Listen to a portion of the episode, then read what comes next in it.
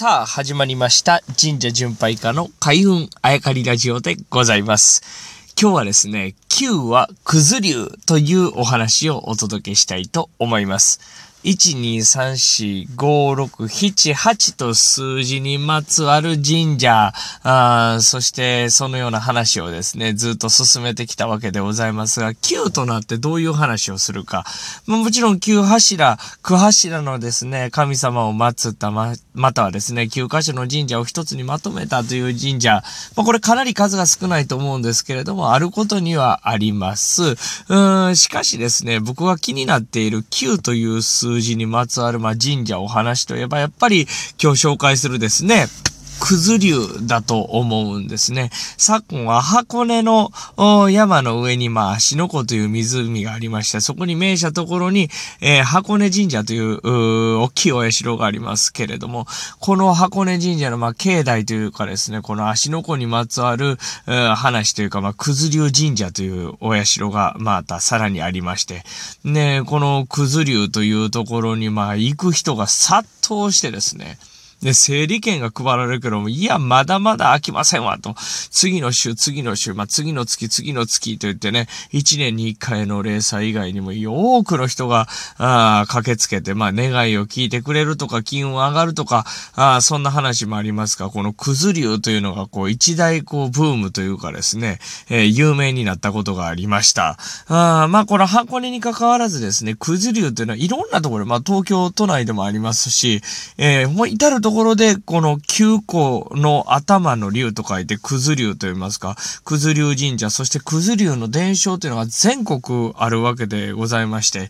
まあ、神社巡拝家佐々木太も全国歩いてると、やっぱり、えーちらほらとくず竜に会うわけなんでございますが、このくず竜ってまた謎が多いんですね。9つの頭の蛇、えーえーあ、竜か。竜と書きますけど、まあ、その頭が多い蛇と言いますと、この番組でもお馴染みになりましたね。ヤマタノオロチ。まあ、8つ、節があるというか、まあ、そんな意味合いの、大きい蛇がですね、ヤマタノオロチとなるわけです。で、9という数字に何の意味があるのか。ヤマタノオロチの、えー8はですね、まあ僕、8つやという説ももちろん説というかそういう意味だと思うんですけれども、その他に8つっていうのはたくさんという意味が実はあるんじゃないかとこの番組でもずっと話してきました。八百万とかね、八百屋さんとかね、えー言いますね。あと、八田ガラスっていうのは、えーは、8つのあたというね、単位でしたけれどもね、それは、あ8つのあたという、という意味かは、あの、計り知れないという意味の方が強いんじゃないかと言ってきました。うん、となるとですね、大和のオロチもですね、8つ頭があるというよりかは、たくさん頭があるという意味だと思うんですね。そしたら、大和のオロチでええやん。って話になりますやんか。なのに、くず流ってまた別にあるんですね。で、これ、まあ、違うところで発生したヤマタノオロチとくず流であってもですね、こう、日本があ一体化していく中で、どっちかがどっちかに飲み込まれてもよかったと思うんですね。似てるもんはね。どっちかに統一されてもよかったんだと僕は思うんです。しかし、くず流って、ヤマタノオロチには吸収されなかったですね。ヤマタノオロチもくず流を、統合していかなかった。両方残っている。ということは両方意味があるんでしょうね。でも調べてみるとね、くず流伝承があるところって大体水とか水脈とか、あと川とかね、川の氾濫とか、うーん、ちょっとヤマトノオロチと似てるなというような伝承ばっかりなんですね。やっぱりこの神社巡拝家として一つ説を唱えてるのは、蛇とか竜の類っていうのは水脈だったんだ、川の流れだったんだ、水だったんだというお話をさせていただきました。えーいただいております。うーん、まあ、くず竜伝承があるところに関しても、やっぱり、まあ、山の上で水枠とかね、えー川の近くとかね、えー水分が、水分量が多いところとか、やっぱり水に、えまつわるところにくず竜というのが多いんですね。としますと、もう一つの、こう、説としては、9つの頭の竜という意味合いじゃなくて、実は音が大事なんじゃないかなと思うんですね。で、この音の句っていうところが、あ9つという捉えられて、くず竜といって、9つの頭という字が後からあ当てはめられたと考えることもできますよね。そうすると、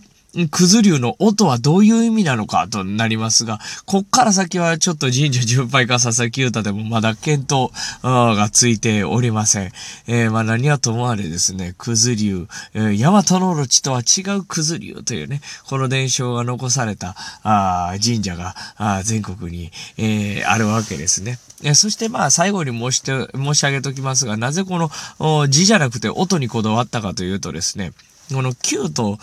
いうのはですね、まあ、音以外にも、今度は逆に字でもこだわれるんじゃないかなと思ったんですね。ね、日本といえばですね、Q というのは苦しむとかっていうのに、えー、連想されるということで、Q ってあんまり、えー、好まれる数字ではないですけれども、これ中国とか行くとかなり縁起がいい、えー、数字だそうですね。ね、まあ、中国では苦しむというのと Q というのは音は繋がらないと。だから Q という数字が縁起が悪いというふうには直結しないそうですね。だから、中国の考えからすると、大陸から来た考えからすると、9というのは、縁起がいいということになりますね。となると、8と9の大和のオロチとクズリュウはなんで統合されなかったかというと、大和のオロチの8というのはたくさんという意味であって、決して8つという意味で限られてない。